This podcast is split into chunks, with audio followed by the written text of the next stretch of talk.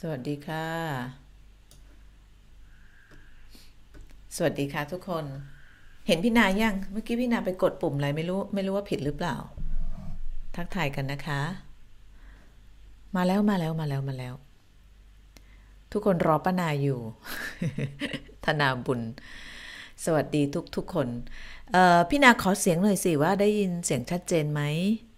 เพราะว่าเมื่อกี้สามีมาตั้งอะไรไว้ก็ไม่รู้แล้วก็ตัวเองก็กดแล้วก็เลยไม่แน่ใจว่าตอนนี้ได้ยินเสียงชัดเจนนะคะได้ยินเสียงเนาะทักหน่อยสิ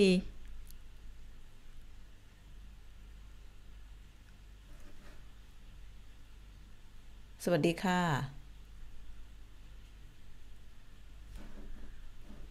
ชัดเจนนะโอเคขอบพระคุณมากค่ะแหมโล่งอกไม่งั้นก็คงจะแบบว่าต้องปวดหัวว่าฉันไปกดปุ่มอะไรผิดเนี่ยหลงลืมเนาะเพราะว่าอายุก็เริ่มมากขึ้นวันนี้ก็เสียงชัดเจนขอบคุณมากค่ะวันนี้ก็เรามาเจอกัน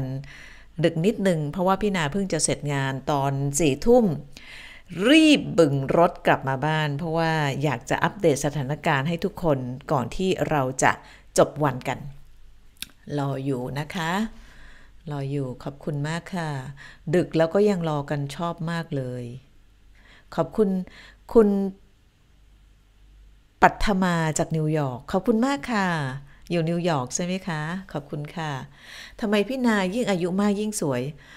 คนจะสวยก็ช่วยไม่ได้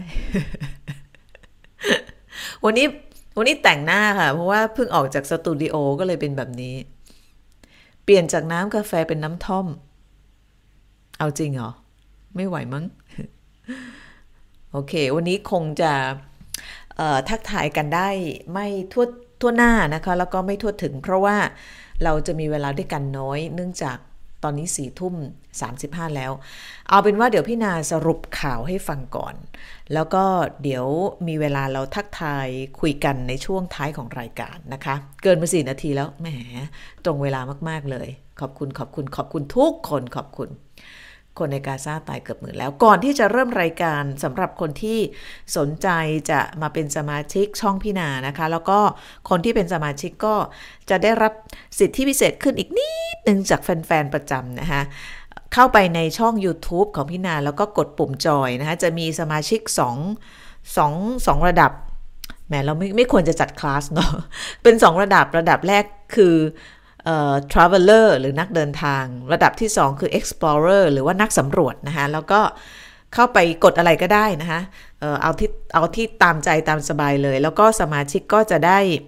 มีไลฟ์ภาคพิเศษให้ซึ่งเราจะเริ่มครั้งแรกตอนแรกในวันเสาร์นี้ตอน1 ทุ่มเดี๋ยวทางทีมงานจะแจ้งนะคะส่วนไลฟ์สำหรับสมาชิกก็จะเป็นความที่ไม่ใช่ข่าวซะทีเดียวแต่ว่าจะเป็น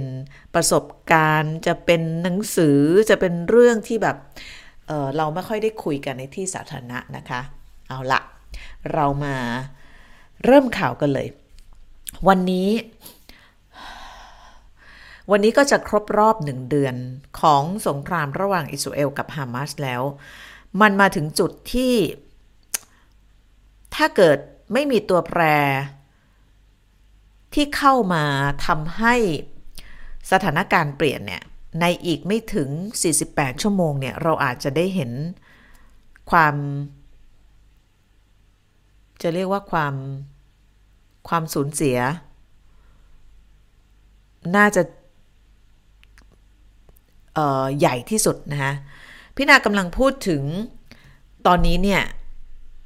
แบ่งเป็น2 ฝั่งแล้วกันนะคะอันแรกคือสถานการณ์ในฉนวนกาซากับอันที่2ก็คือสถานการณ์นอกฉนวนกาซาเอาในฉนวนกาซาก่อนตอนนี้ก็คือว่ากองทัพอิสราเอลเนี่ยประกาศเมื่อช่วงบ่ายว่าสามารถล้อมกาซาซิตี้ได้ทุกทางแล้วก็สามารถตัดขาดฉนวนกาซาทางตอนเหนือให้หลุดจากฉนวนกาซาทางตอนใต้ได้เรียบร้อยแล้วนะคะก็ให้ดูก่อนอย่าเพิ่งรำคาญนะคะเดี๋ยวพี่นาวันนี้แบบเบลอมากอันนี้ก็คือฉนวนกาซาทั้งฉนวนนะ แล้วก็ที่บอกว่าตัดฉนวนกาซาทางตอนเหนือกับตอนใต้ได้อีกแล้วหมายความว่ากาซาเหนือและกาซาซิตี้ซึ่งมีคนรวมกัน 1,100,000 คนเนี่ยตอนนี้ถูกตัดขาดจากเดอีอาบัลละคานยูนิสแล้วก็ราฟาเรียบร้อยแล้วเพราะว่ากองทัพอิสราเอลยึดแล้วก็ตั้งกองกำลังไว้ตรงกลางตรงนี้นะคะล้อมฉนวนกาซาทางตอนเหนือซึ่งเป้าหมายหลักก็คือกาซาซิตี้ก็เป็นเมืองเอกของฉนวนกาซาแล้วสำนักข่าว The Guardian รวมถึงอีกหลายสำนักที่เป็นสื่อทางตะวันตกพี่นายยังไม่ได้เช็คสื่ออาหรับนะฮะระบุว่าในอีก48ชั่วโมงข้างหน้าเนี่ยกองทัพอิสราเอลอาจจะมีการบุกเข้าไปใจกลางกาซาซิตี้คือตอนนี้อยู่บริเวณรอบๆขอบๆเมืองนะคะหรือว่าชานเมืองในอีก48ชั่วโมงจะมีการบุกเข้าไปในกาซาซิตี้ซึ่งก็ถือว่าเป็นไข่แดงหรือว่าหัวใจของฉนวนกาซาเพราะว่ากาซาซิตี้ถือเป็นเมืองเอกใจกลางกาซาซิตี้เนี่ยก็จะเป็นพื้นที่ที่เป็นยุทธศาสตร์ทั้งทางด้านการเมืองแล้วก็ทางการทหารของกลุ่มฮามาสทางการเมืองที่นี่ก็จะเป็นที่ตั้งของบรรดาสำนักงานอาคารที่เกี่ยวข้องกับการบริหารจัดการหรือการปกครองในฉนวนกาซาแล้วอิสราเอลก็อ้างว่าทางการทหารเนี่ยฮามาสเนี่ยมีการสร้างอุโมงค์ไว้ใต้โรงพยาบาลหลายแห่งแล้วก็ใช้เป็นฐานบัญชาการอันนี้พูดมาต่อเนื่องหลายวันแล้วแล้วก็วันนี้พูดอีกรอบหนึ่งนะคะทีนี้ตอนนี้เนี่ยสถานการณ์อย่างที่บอกเนี่ยก็คือว่าทางอิสราเอลได้ประกาศตัดฉนวนกาซาทางตอนเหนือและทางตอนใต้แล้วก็เมื่อวานพี่นาให้ดูภาพคือมันมีสัญญาณออกมาก่อนหน้านั้นว่าอิสราเอลอาจจะใช้วิธีการบุกเข้าไปใจกลางกาซาซิตี้เพราะว่าเมื่อวานนี้มีการโปรยใบปลิวลงมาเป็นใบปลิวที่เตือนให้ประชาชนออกจากกาซาซิตี้แล้วก็อพยพลงไปทางตอนใต้โดยด่วนนะคะเพื่อความปลอดภัยทีนี้พอมีภาพของการโปรยออกมาเนี่ยปรากฏว่าคนที่พอออกมาได้เนี่ยคือก่อนหน้านั้นเนี่ยคนออกมาจ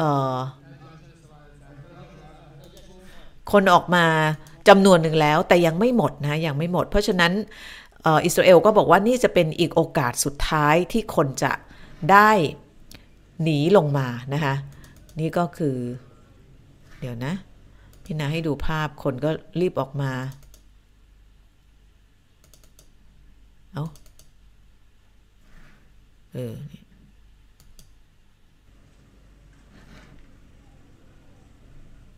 ภาพผิด ไม่เป็นไรนะคะก็จะมีคนกำลังอพยพออกมากันทีนี้คำถามก็คือว่าเดี๋ยวนะพี่นาดูไม่เป็นไรไม่มีภาพไม่เป็นไรเนาะเอาแค่เราจินตนาการว่ามีคนออกมาทีนี้ตอนนี้สถานการณ์ในฉนวนกาซาเมื่อก่อน5 โมงเย็นเนี่ยปรากฏว่าทุกอย่างติดต่อลำบากมากเพราะว่าอินเทอร์เน็ตถูกตัดขาดโทรศัพท์ไม่มีสัญญาณแล้วก็ความช่วยเหลือในแง่ของการส่งเข้าของเข้าไปฉนวนกาซาเนี่ยก็ยากลำบากในรอบ24ชั่วโมงที่ผ่านมาเพราะว่าด่านราฟาซึ่งเป็นจุดผ่านแดนอันเดียวที่มีการขนของเข้าฉนวนกาซาได้ราฟาก็ติดกับอียิปต์เนาะต้องปิดชั่วคราวนะคะเพราะว่าทางการอียิปต์ระบุว่ามีความไม่ปลอดภัยเนื่องจากจุดนั้นถูกโจมตีตลอดเวลาแล้วก็เลยมีภาพของกองทัพจอร์แดนเนี่ยเมื่อช่วงบ่ายที่ผ่านมาอันนี้เป็นภาพที่เกิดขึ้นตั้งแต่เมื่อคืนกองทัพจอร์แดนก็เลยใช้วิธีการเอาพวกสินค้าเอาข้าวของโดยเฉพาะยาแล้วก็เวชภัณฑ์เนี่ยขึ้นเครื่องบินของกองทัพอากาศแล้วก็ใช้วิธีการไปโยนให้กับคนฉนวนกาซาลงมาจากเครื่องบินเนื่องจากด่านราฟา ไม่สามารถจะผ่านเข้าออกได้อย่างปลอดภัยนะคะนี่ก็เป็นภาพจากกองทัพของจอร์แดนซึ่งก่อนหน้านี้ใช้วิธีการขนส่งพวกสิ่งของบรรเทาทุกข์ผ่านทางด่านราฟาผ่านทางรถยนต์แต่พอด่านราฟาผ่านไม่ได้เนี่ยเขาก็ต้องใช้วิธีการเนี่ยเอาขึ้นเครื่องบินเนาะแล้วก็เอาของลงจากเครื่องบินโยนลงไปแบบนี้เลยนะแล้วก็ตามรายงานเนี่ยเข้าของส่วนใหญ่ที่โยนลงไปให้เนี่ยจะเป็นยาแล้วก็เวชภัณฑ์ซึ่งเป็นของที่จำเป็นมากที่สุดในขณะนี้เพราะว่าพอด่านราฟาต้องชะงักเปิดไม่ได้เนี่ย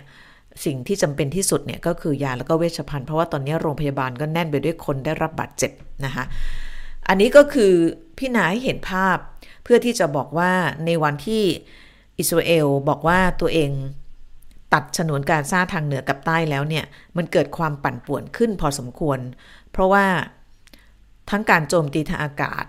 ทั้งเรื่องของการตัดสัญญาณการสื่อสารเนี่ยมันก็เลยทำให้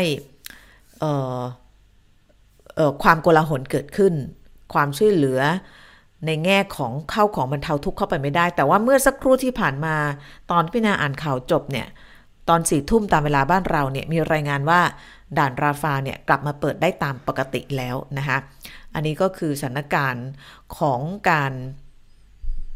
รบกันภาคพื้นดินของฉนวนกาซาที่นี้อีกอันนึงที่เกิดขึ้นก็คือการโจมตีทางอากาศการโจมตีทางอากาศเนี่ยไม่เฉพาะทางอิสราเอลโจมตีกาซานะแต่เนี่ยฮามาสยังคงแอคทีฟนะฮามาสถึงแม้จะถูกอิสราเอลบี้อย่างหนักในช่วงสัปดาห์ที่ผ่านมาจากการรบภาคพื้นดินแต่ว่าก็ยังสามารถใช้ขีปนาวุธยิงจากฐานยิงของตัวเองในฉนวนกาซาโดยเฉพาะในกาซาซิตี้เนี่ยเข้าไปที่อิสราเอลได้ที่เราเห็นเนี่ยก็คือเมืองหลวงของอิสราเอลกรุงเทลอาวีฟเมื่อคืนที่ผ่านมาเนี่ยไอรอนโดมทำงานหนักมากเพราะว่าตรวจจับขีปนาวุธที่ยิงมาจากฝั่งฉนวนกาซาแล้วก็เสียงระเบิดปังๆเนี่ยก็คือเสียงของไอรอนโดมที่มันไปดักจับหรือว่าไปทำลายขีปนาวุธก่อนที่มันจะตกลงสู่เป้าหมายนะคะอันนี้ให้เห็นภาพใหญ่เพื่อที่จะให้บอกว่าสถานการณ์ตอนนี้ก็คือว่าอันที่หนึ่งเนทันยาฮูบอกว่าจะไม่หยุดการโจมตีตามที่สหรัฐร้องขออันที่สองภาคพื้นดินสามารถตัดฉนวนกาซาทางเหนือและใต้ได้เรียบร้อยแล้วและคาดว่าอีก48ชั่วโมงเนี่ยจะบุกเข้าไปในกาซาซิตี้เป้าหมายเนี่ยหลายคนคาดว่าน่าจะเป็นฐานบัญชาการของฮามาสซึ่งคาดว่าที่อิสราเอลจะเข้าไปเนี่ยจะเป็นในบริเวณโรงพยาบาลหลายจุดที่อิสราเอลประกาศก่อนหน้านั้นนะคะว่าเป็นที่ซ่อนหรือว่าเป็นที่ฮามาสใช้ในการบัญชาการแล้ววันนี้จริงๆมีภาพออกมาอีกหลายคลิปเหมือนกันที่กองทัพอิสราเอลออกมาเปิดเผยว่าโรงพยาบาลอะไรบ้างที่อาจจะตกเป็นเป้าของการลุยภาคพื้นดินในครั้งนี้นะคะซึ่ง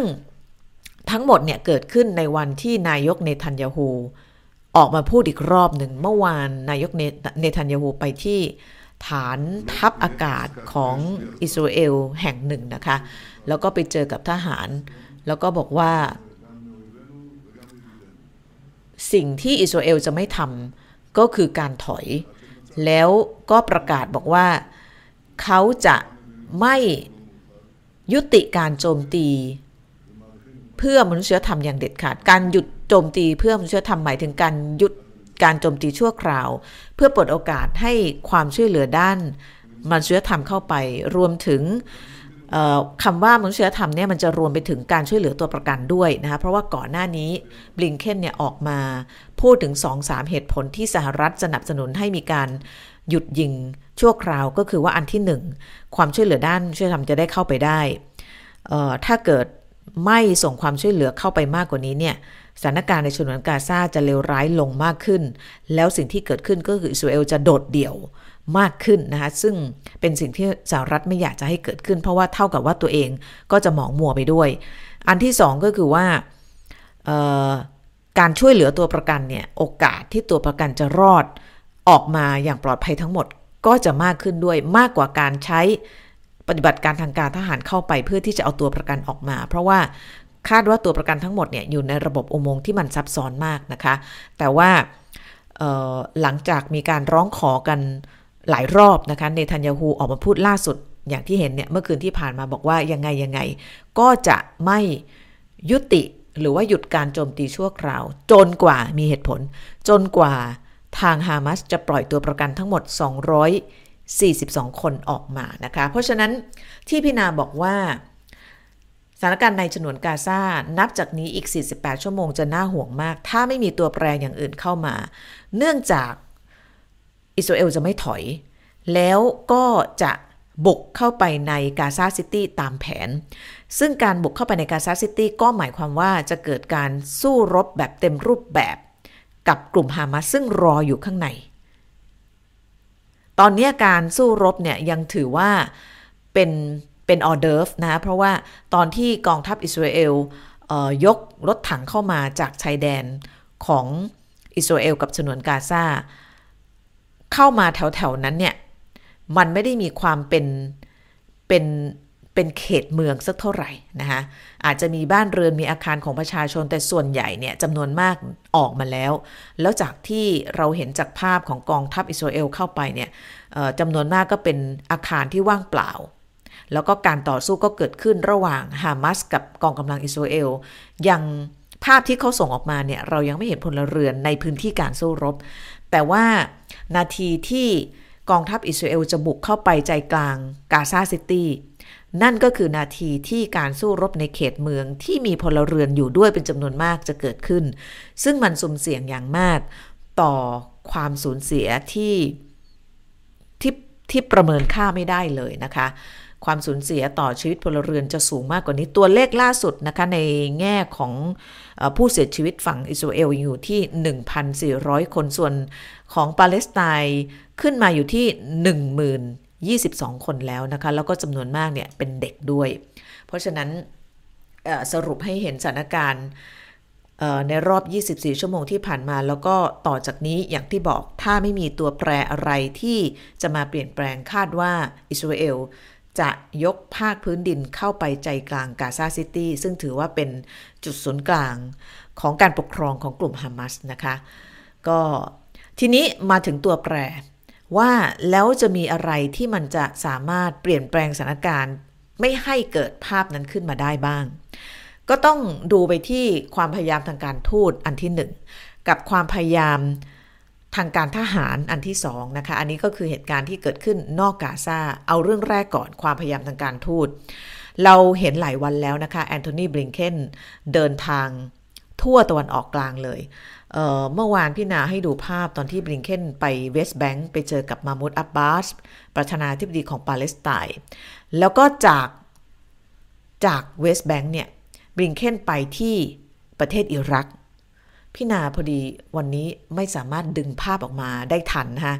ก็เลยขออภัยด้วยที่ไม่มีภาพบลิงเคนที่ประเทศอิรักแต่ว่าเล่าให้ฟังว่าที่อิรักเนี่ยบลิงเคนไปทำอะไรคือก่อนหน้านี้เนี่ยวันที่บลิงเคนมาเนี่ยก็คือวันศุกร์มาอิสราเอลก่อนมาเจอเนทันยาฮูมาขอให้เนทันยาฮูยุติการโจมตีชั่วคราวเนทันยาฮูไม่ฟังบอกว่าจะไม่ยอมทำตามคำร้องขอของสหรัฐจนกว่าฮามาสจะปล่อยตัวประกันบลิงเคนก็ออกจากอิสราเอลด้วยคล้ายๆกับเหมือนกับมือเกือบเปล่าเลยคือโน้มน้าวเนทันยาฮูไม่สำเร็จก็เดินทางต่อไปจอร์แดนก็ไปเจอของกับรัฐมนตรีหลายประเทศในตะวันออกกลางทั้งกาตาร์ซาอุดิอาระเบียสหรัฐอาหรับเอมิเรตส์แล้วที่นั่นเนี่ยในทางลับเนี่ยไม่มีใครบอกว่าคุยอะไรกันบ้างแต่ว่าในทางเปิดเผยเนี่ยบลิงเคนออกมาให้สัมภาษณ์บอกว่าทุกประเทศที่มาประชุมกันเห็นตรงกันว่าควรจะต้องมีการเรียกร้องโน้มน้าวให้อิสราเอลหยุดการโจมตีชั่วคราวเหมือนกับที่สหรัฐพยายามทำอยู่ซึ่งก็ถูกเนทันยาฮูตอบกลับมาเมื่อสักครู่อย่างที่บอกนะบอกว่ายังไงเราก็จะไม่หยุดจนกว่าฮามาสจะปล่อยตัวประกันหลังจากจอร์แดนบลิงเคนก็เดินทางต่อไปที่เวสต์แบงค์นะคะซึ่งเป็นเขตปกครองตนเองของปาเลสไตน์ ไปเจอกับประธานาธิบดีมาห์มูดอับบาสทีนี้อีกหนึ่งเหตุการณ์หนึ่งประเทศที่พี่นาอยากจะเล่าเนี่ยหลังจากจอร์แดนเนี่ยบลิงเคนไปที่ประเทศอิรักอันนี้ยังอยู่ในหมวดของความพยายามทางการทูตเพื่อที่จะไม่ให้สงครามขยายวงซึ่งถ้ามันขยายวงเนี่ยมันจะทำให้สถานการณ์ในกาซาเปลี่ยนแปลงไปอันนี้หมายถึงตัวแปรนะคะตัวแปรก็คือคนที่จะเข้ามาร่วมในสงครามแล้วทำให้สงครามขยายวงบลิงเคนไปอิรักนะคะสาเหตุที่ไปอิรักแล้วก็ไปเจอกับนายกรัฐมนตรีโมฮัมเหม็ดชีอะห์อัลซูดานีของอิรักเนื่องจากในช่วง2สัปดาห์ที่ผ่านมาเนี่ยปรากฏว่ามันมีเขาเรียกเหตุการณ์การโจมตีฐานทัพของสหรัฐในตะวันออกกลางเนี่ยบ่อยแล้วก็ถี่มากโดยเฉพาะฐานทัพของสหรัฐในซีเรียแล้วก็ในอิรักบลิงเคนก็เลยไปอิรักรายงานข่าวของหลายสำนักรายงานตรงกันนะคะว่าไปอิรักครั้งนี้เนี่ยแล้วก็ไปแบบ unannounced นะคือไม่มีการประกาศล่วงหน้าเข้าใจว่าน่าจะเป็นเรื่องของการรักษาความปลอดภัยเพราะว่าตอนนี้ที่อิรักก็มีความรู้สึกต่อต้านอเมริกันอยู่นะคะเพราะว่าในช่วงที่สหรัฐเข้ามาค้นล้มซัดดัมฮุสเซนแล้วก็อยู่ประจำการในอิรักอยู่เกือบ10 ปีเนี่ยก็ก่อให้เกิดความไม่พอใจในหมู่ของชาวอิรักพอสมควรแล้วก็เกิดกระบวนการเคลื่อนไหวต่อต้านการเข้ามาปฏิบัติการทางการทหารของสหรัฐในอิรักเพราะฉะนั้นเมื่อคืนตอนบลิงเคนไปเนี่ยก็ไปแบ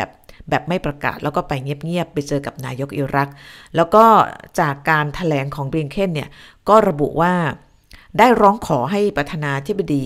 ขออภัยค่ะนายกรัฐมนตรีอิรักเนี่ยก็คืออัลซูดานีเนี่ยช่วยคล้ายๆกำราบแล้วก็ดูแลบรรดากลุ่มติดอาวุธต่างๆที่พยายามจะมาโจมตีฐานทัพของสหรัฐในอิรักซึ่งนายกอัลซูดานีเนี่ยตามรายงานข่าวเนี่ยก็รับปากแต่หลังจากเจอบลิงเคนเสร็จวันนี้มีภาพของนายกรัฐมนตรีอิรักโมฮัมเหม็ดชีอะห์อัลซูดานีเนี่ยบินไปเจอประธานาธิบดีของอิหร่านที่เตหรานคนอาจจะงงว่ามันเกิดอะไรขึ้นเอาตรงนี้ก่อนบลิงเคนไปอิรักทำไมไปขอให้ผู้นำอิรักเนี่ยช่วยปราบกลุ่มติดอาวุธที่มาโจมตีฐานทัพของสหรัฐในอิรักฐานทัพของสหรัฐในอิรักเนี่ยหลายคนอาจจะสงสัยว่าสหรัฐไปทำอะไรที่นั่นฐานทัพที่อยู่ในอิรักเนี่ยมันมีขนาดใหญ่โตมโหฬารขนาดไหนแล้วทำไมจึงตกเป็นเป้าแล้วคนที่โจมตีเป็นใครแล้วทำไมบลิงเคนถึงกับต้องบินไปที่อิรักเพื่อไปให้นายกของอิรักเนี่ยช่วยกำราบปราบปรามเรื่องนี้นะคะนิดนึงก่อนคือสหรัฐกับอิรักเนี่ยถ้าเกิดย้อนกลับไปเมื่อปี2003เนี่ยซึ่งเป็นปีที่สหรัฐภายใต้การนำของจอร์จ W. บุชเข้าโจมตีอิรักเพื่อที่จะโค่นล้มซัดดัมฮุสเซนตอนนั้นอ้างว่าซัดดัมฮุสเซนเนี่ยมีอาวุธทำลายล้างสูงไว้ในครอบครองก็เป็นช่วงที่หลังเหตุการณ์ 9/11 เนาะปี2001พอไปบุกอัฟกานิสถานเสร็จโค่นตาลิบันได้ก็มาต่อที่อิรักเพราะว่าตอนนั้นเนี่ยประกาศทำสงครามกับกลุ่มก่อร้ายใช่ไหมเสร็จแล้วพอมาอิรักเนี่ยตอนนั้นเนี่ยเข้ามาโจมตีทางอากาศก่อนเสร็จแล้วก็ใช้วิธีการส่งกำลังภาคพื้นดินมาตอนนั้นเนี่ยทหารสหรัฐส่งภาคพื้นดินมาทั้งหมด 170,000 นายใหญ่มากนะคะใหญ่มากเข้ามาแล้วก็หลังจากโค่นล้มซัดดัมฮุสเซนได้ปั๊บเนี่ยก็ปรากฏว่าสิ่งที่สหรัฐทำต่อก็คือจัดการเลือกตั้งเพื่อที่จะให้มีรัฐบาลใหม่แล้วก็รัฐบาลไหนปรากฏว่าสหรัฐก็เหมือนกับผ่านการเลือกตั้งเนาะแล้วก็จริงๆแล้วเนี่ยมันก็มีความเป็นนิกายอยู่ในอิรักเนี่ยซัดดัมเป็นซุนนีแล้วก็คนที่สหรัฐสนับสนุนขึ้นให้มาเป็นผู้นำของอิรักต่อในช่วงนั้นเป็นชีอะห์แล้วก็ปรากฏว่าก็เกิดความไม่พอใจนะคะโดยเฉพาะบรรดาทหารเก่าของซัดดัมฮุสเซนที่เป็นซุนนีเนี่ยคือตอนสหรัฐเข้าไปเนี่ยก็พยายามไปโน้มน้าวทหารของซัดดัมซึ่งกองทัพของซัดดัมเนี่ยเข้มแข็งมากนะคะเข้มแข็งมากแล้วสหรัฐก็รู้ว่าถ้าเกิดทหารของซัดดัมเนี่ย ไม่เอาด้วยกับซัดดัมแล้วมาอยู่กับสหรัฐมาช่วยรบเนี่ยก็จะเป็นการง่ายในการกำจัดซัดดัมฮุสเซนตอนนั้นก็ไปสัญญากับบรรดาทหารซุนนีของซัดดัมว่าจะดูแลต่อถ้าเกิดซัดดัมฮุสเซนไม่อยู่ปรากฏพอซัดดัมถูกกำจัดไปแล้วรัฐบาลชีอะห์ขึ้นมาตอนนั้นเนี่ยคนที่เข้าไปทำหน้าที่ในการเปลี่ยนผ่านการปกครองของอิรักในตัวแทนในฐานะผู้แทนของสหรัฐก็คือพอล เบรเมอร์นะคะคนนี้เคยเป็นนักการทูตเก่าแต่ว่ามีความเขาเรียกว่านาอีฟนะคะหรือว่าไม่เข้าใจการเมืองในอิรักเท่าที่ควรก็เลยเขาเรียกว่าอะไรล่ะไปทำสัญญากับทหารซุนนีเสร็จแล้วพอรัฐบาลชีอะห์ขึ้นมาปกครองประเทศก็ไม่ทำตามสัญญาคือบรรดาทหารของซัดดัมฮุสเซนเนี่ยก็ต้องตกยากลำบากนะคะออกมาประท้วงตามท้องถนนเพราะว่าตัวเองเนี่ยพอคือตอนนั้นเนี่ยเขาจะใช้วิธีการคือยกเลิกกองทัพของซัดดัมฮุสเซนไปด้วยพอยกเลิกไปสหรัฐสัญญาว่ายกเลิกแล้วเนี่ยก็จะให้เงินช่วยเหลือจะมีการดูแลเพื่อที่จะชดเชยที่มาช่วยสหรัฐในการทำการรบปรากฏว่าพอถึงเวลาจริงๆพอล เบรเมอร์ก็ทำไม่ได้นะคะก็เลยทำให้ทหารของซัดดัมฮุสเซนเนี่ยมีความโกรธแค้นลงถนนประท้วงแล้วก็เกิดกลายเป็นสภาวะมิคสัญญีนะคะเพราะว่าไม่มีใครคุมอะไรได้ทหารสหรัฐก็ไม่รู้ว่าจะปกครองยังไงเพราะว่าเข้าไป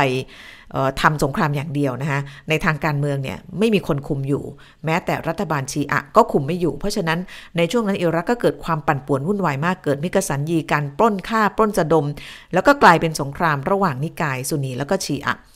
แล้วสหรัฐก็เสียทหารไปเยอะมากก็เลยถอนทหารออกมาเมื่อปีสหรัฐเข้าไปปี2003ถอนทหารออกมาธันวาคมปี2011คืออยู่เกือบ7ปีนะคะถอนทหารออกมาปี2011ถอนออกมาแต่ว่าการออกมาของทหารอิรักเนี่ยของทหารสหรัฐในอิรักเนี่ยมันก่อให้เกิด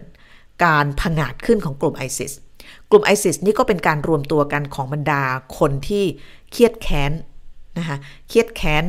เจ็บปวดกับการที่สหรัฐชูชีอะขึ้นมาเป็นรัฐบาลนะคะแล้วก็จำนวนมากเป็นทหารของซัดดัมด้วยแล้วก็ไปสวามิภักดิ์กับอัลไกด้าซึ่งตอนนั้นมีฐานอยู่ในอัฟกานิสถานแล้วก็คนที่เป็นผู้นำไอซิสคนแรกก็คืออัลซาคาวีนะคะอัลซาคาวีนี่ก็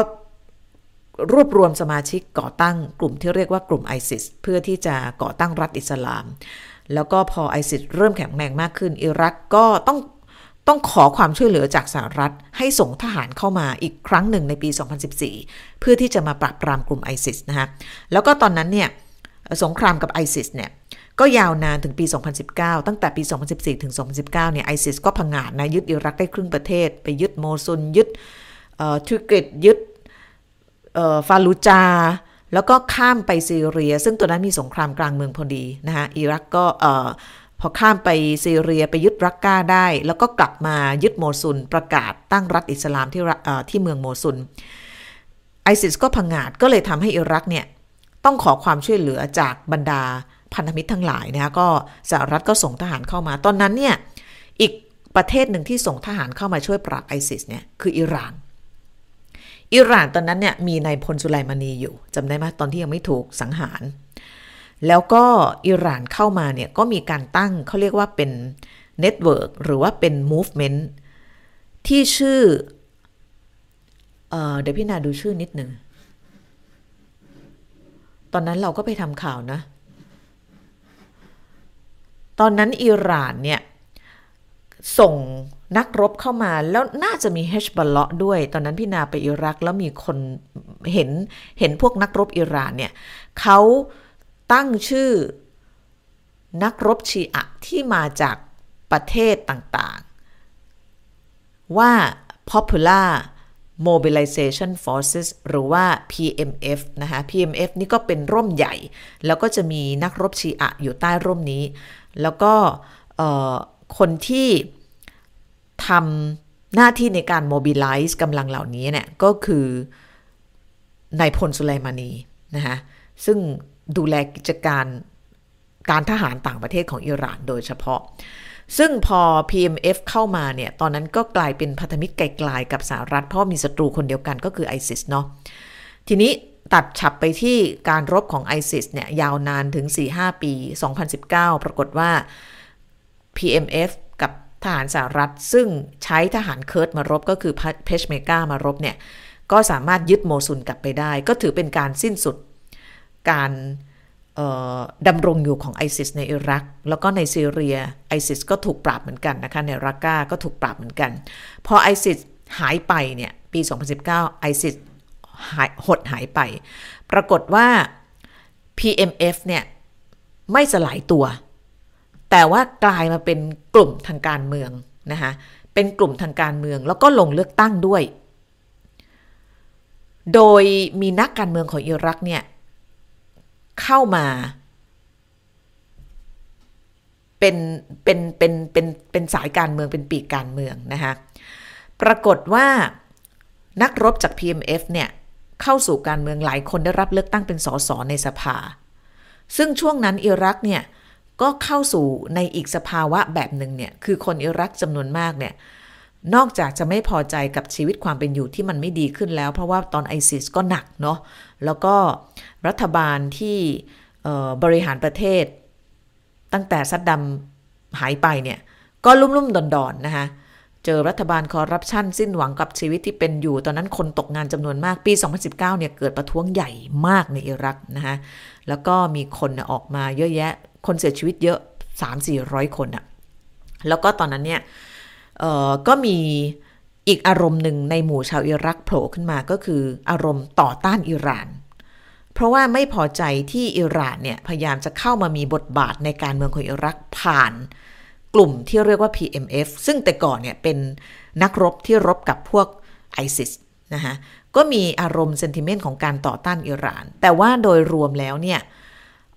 นายกรัฐมนตรีคนใหม่ที่ชนะการเลือกตั้งเมื่อปี2019 ก็คือนายกคนปัจจุบันก็ถือว่ากับอิหร่านเนี่ยก็มีความสัมพันธ์ที่โอเคที่ดีนะคะที่ดีไม่ได้มีการต่อต้านเพราะว่านายกคนนี้ก็มาจากสายชีอะนะคะเพราะฉะนั้นที่พี่นันเล่าเหตุการณ์ในอิรักเนี่ยก็เพื่อที่จะบอกว่าในวันนี้เนี่ย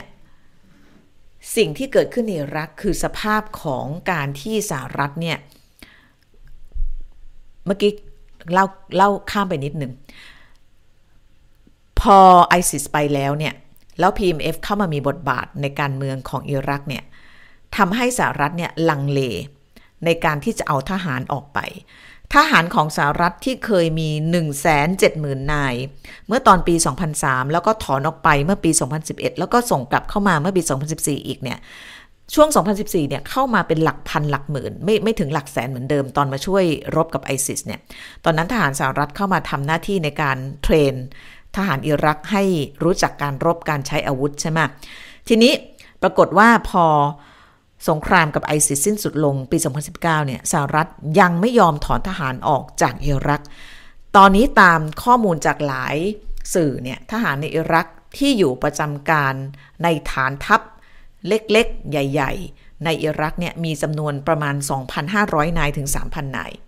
ใหญ่ที่สุดเนี่ยน่าจะอยู่ที่เออร์บิลนะคะทางตอนเหนือของอิรักในเขตปกครองตนเองเคอร์ดิสถาน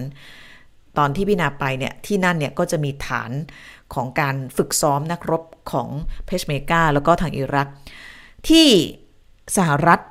ยังมีทหารแล้วก็ยังมีฐานทัพอยู่ในอิรักสาเหตุหนึ่งก็เพราะว่าอิหร่านไม่ยอมถอยอิหร่านยังเข้ามาอยู่หรือว่ายุ่งเกี่ยวกับกิจการการเมืองของอิรักผ่านทางกลุ่ม PMF แล้วก็อีกอันหนึ่งที่พี่นาเพิ่งอ่านเจอในPBS ของอเมริกาเขาบอกว่าสาเหตุที่คือคนอเมริกันก็ถามว่าเอา้าสงครามจบตั้งนานแล้วทำไมทหารสหรัฐยังอยู่ในอิรักเขาบอกว่ามีความพยายามจะหาคำตอบสาเหตุหนึ่งเนี่ยนอกเหนือจากอิหร่านจะเข้ามายังไม่ออกไปเต็มตัวทางการเมืองแล้วเนี่ยอีกอันหนึ่งก็คือว่าเพื่อเป็นการตีกันไม่ให้อิหร่านเนี่ยส่งอาวุธจากอิรักแล้วก็จากซีเรียเข้าไปที่เลบานอนได้คือ ตอนนี้กลุ่มติดอาวุธบางกลุ่มในอิรักเนี่ยมีความสัมพันธ์กับกลุ่มเฮชบัลเลาะห์อยู่กลุ่มที่ว่าเนี่ยในอิรักเนี่ยก็คือกลุ่มที่มีชื่อว่า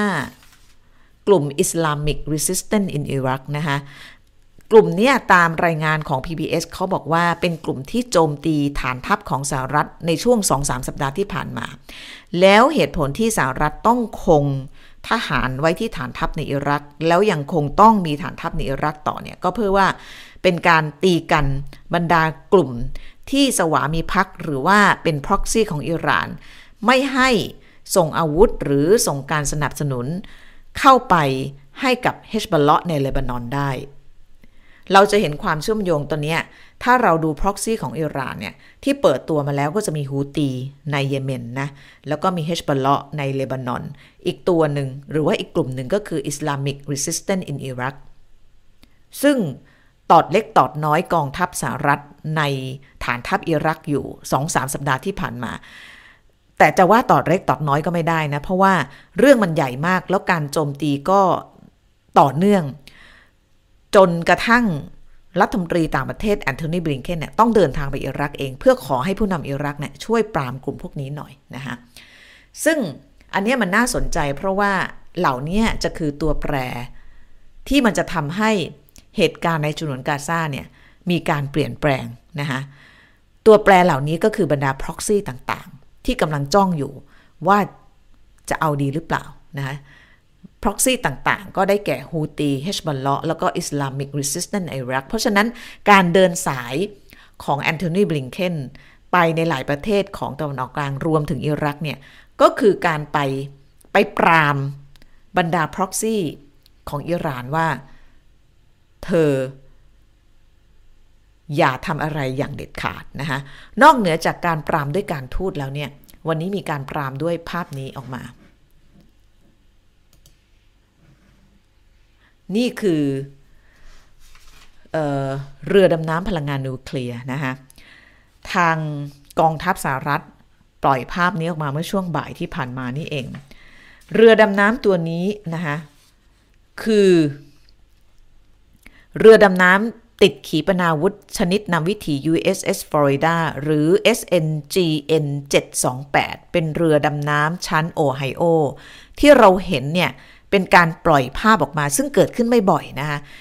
กองบัญชาการกลางกองทัพสหรัฐหรือว่า U.S. Central Command เนี่ยปล่อยภาพนี้ออกมาเอง U.S. Central Command เนี่ยเป็น11หน่วยบัญชาการรวบรวมสังกัดเพนทากอนหรือว่ากระทรวงกลาโหมของสหรัฐที่ดูแลตะวันออกกลางโดยเฉพาะเรือดำน้ำที่เราเห็นเนี่ยถูกส่งออกมาแล้วก็ภาพที่เขาเผยแพร่ออกมาที่ U.S. Central Command เผยแพร่ออกมาที่เราเห็นเนี่ยกำลังเดินทางเข้าคลองสุเอตแล้วก็ผ่านสะพานอัลซาลามทางตอนเหนือของไคโรของอียิปต์แล้วปกติสหรัฐไม่ใช่ครั้งแรกที่ส่งพวกเรือดำน้ำพลังงานนิวเคลียร์ไปแต่ว่าส่วนใหญ่จะไม่เปิดเผยไม่ประกาศการเคลื่อนไหวไม่ค่อยบอกชาวโลกเท่าไหร่นะว่าฉันส่งเรือดำน้ำไปที่ไหนแต่การประกาศบอกครั้งนี้เนี่ยมันคือสัญญาณที่ส่งไปยังอิหร่านแล้วก็พ็อกซี่ของอิหร่านว่าdon'tก็คืออย่าทำเด็ดขาดอย่ากระโดดเข้ามาร่วมวงในสงครามนี้อย่างเด็ดขาดนะคะซึ่งเป็นที่น่าสังเกตว่าไอ้ตัวเรือดำน้ำติดขีปนาวุธ USS Florida เนี่ยมันเป็นหนึ่งในตัวที่มีประสิทธิภาพสูงที่สุดของกองเรือสหรัฐก่อนหน้านี้ส่งมาแล้ว2กองเรือก็คือกองเรือน่าจะเดี๋ยวพี่นาเล่าเรือดำน้ำให้ฟังต่อก่อนที่จะส่งเรือดำน้ำพลังงานนิวเคลียร์มาเนี่ยกระทรวงกลาโหมสหรัฐเพนทากอนส่งกองเรือบรรทุกเครื่องบินรบ USS Dwight D. Eisenhower มาแล้วนะคะเป็น Carrier Strike Group ก็คือเป็นเรือบรรทุกเครื่องบินพร้อมกับเรือบริวารมา2 สัปดาห์แล้วตั้งแต่ช่วงสงครามเริ่มใหม่ๆแล้วก็ก่อนหน้านั้นนะคะก่อนหน้าที่จะเป็น USS D. Eisenhower เนี่ยก็ส่ง USS Gerald R. Ford Carrier Strike Group มาแล้วตัวที่มาก่อนเนี่ยคือกองเรือ USS Gerald R. Ford Carrier Strike Group แล้วก็หลังจากนั้นก็ส่ง ดวายดีไอเซนอัลสไตร์กรุ๊ปมานะคะซึ่งกองเรือ2กองเนี่ยก็ต้องบอกว่าเป็นฐานทัพเคลื่อนที่ของสหรัฐตอนนี้มันลอยลำอยู่ไม่ไกลจากอิสราเอลสักเท่าไหร่นะคะเป็นเขาเรียกว่าเป็นการส่งสัญญาณป้องปรามอิหร่านเพราะว่า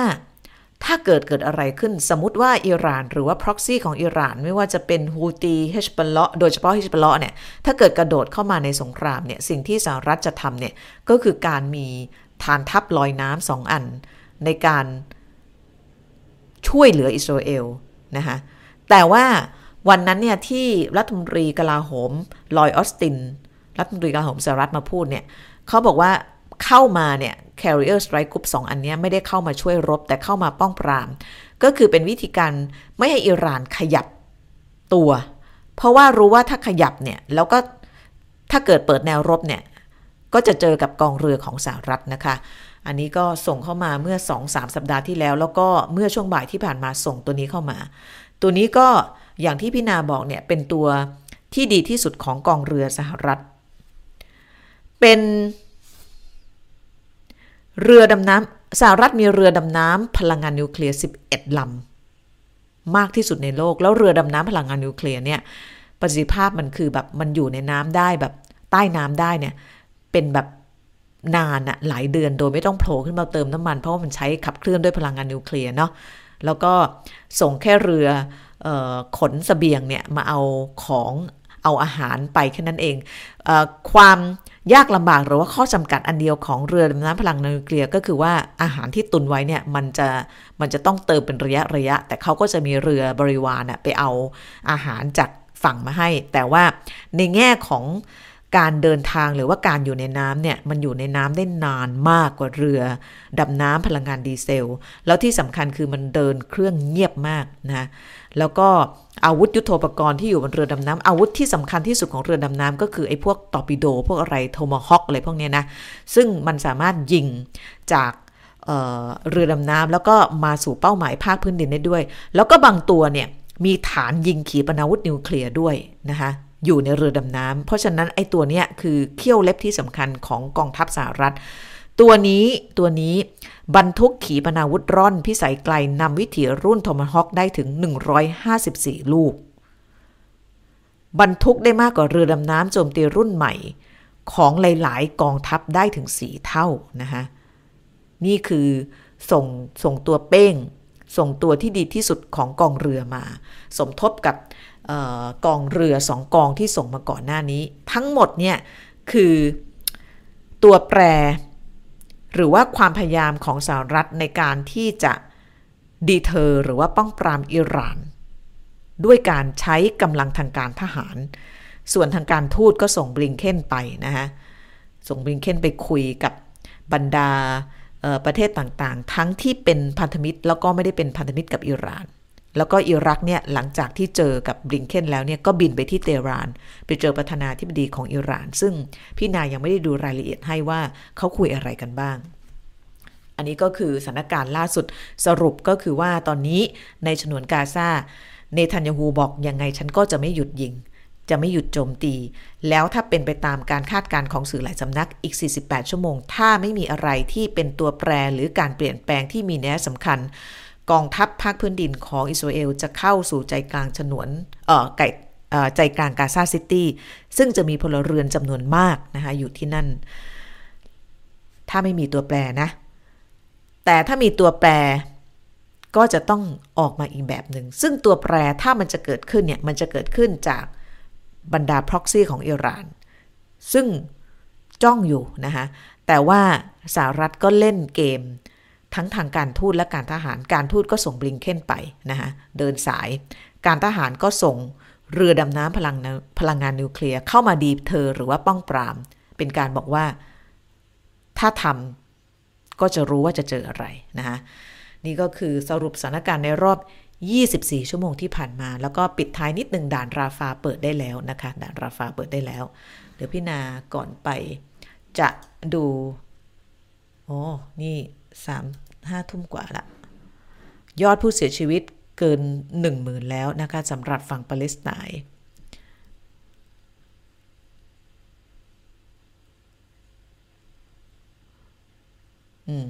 แล้วก็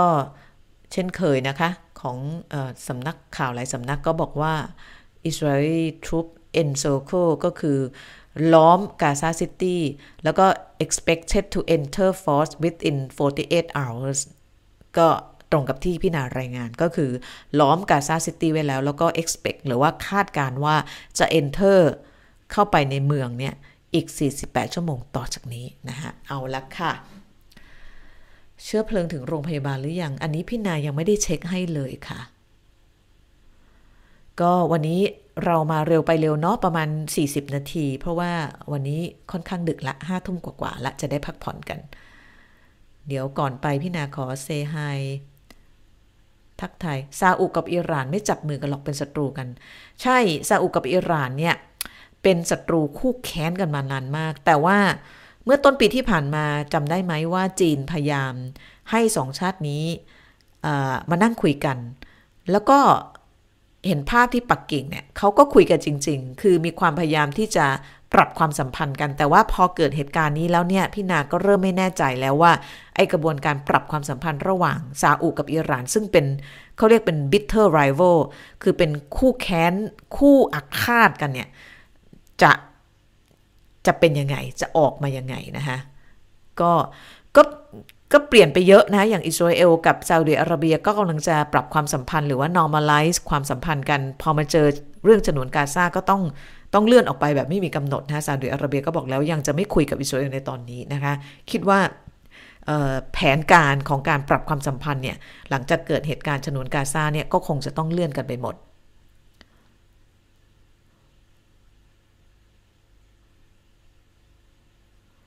มีเรือดำน้ำชั้นเวอร์จิเนียสี่ลำใช่ค่ะคือถูกต้องค่ะคุณอารีคือปกติไอสไตร์กรุ๊ปเนี่ยที่มันเป็นกองเรือบรรทุกเครื่องบินเนี่ยที่มากับกองเรือด้วยเนี่ยมันมีเรือดำน้ำอยู่แล้วมันจะมีฟริเกตจะมีเรือคือเวลาไอพวกเรือบรรทุกเครื่องบินมาเนี่ยเรือบรรทุกเครื่องบินมันจะเป็นแฟลกชิพมันจะเป็นพระเอกเนาะอยู่ตรงกลางแต่ว่าบริวารเนี่ยใหญ่เล็กเนี่ยก็แล้วแต่ภารกิจแต่ที่จะต้องมาแน่ๆเนี่ยเพื่อมาปกป้องกองเรือบรรทุกเครื่องบินหรือว่าเรือบรรทุกเครื่องบินเนี่ยมันต้องมีซับมารีนหรือว่าเรือดำน้ำมาแต่ว่าที่ส่งมาเนี่ยอาจจะไม่ได้เทียบชั้นเท่ากับไอ้ตัวที่ส่งมาใหม่เมื่อช่วงบ่ายที่ผ่านมาก็คือไอ้ตัวUSS Florida นะคะ SSGN 728อันนี้ส่งมาเพิ่มเติมถูกต้องค่ะโอเควันนี้ก็เอาเบาๆเนาะเราจะได้พักผ่อนนอนหลับกันแล้วก็เดี๋ยวพี่นาคิดว่าจะกลับมาไลฟ์อีกครั้งในระหว่างสัปดาห์นะน่าจะเป็นวันพุธเดี๋ยวรอให้ผ่านไปสัก36ชั่วโมงก่อนเราค่อยมาสรุปสถานการณ์อีกทีนะคะวันนี้ลาไปก่อนค่ะเดี๋ยวพี่นาต้องส่งทุกคนเข้านอนนะคะกู๊ดไนท์สำหรับการติดตามมาตลอดเดี๋ยวเจอกันอาจจะเป็นวันพุธนะคะสวัสดีค่ะ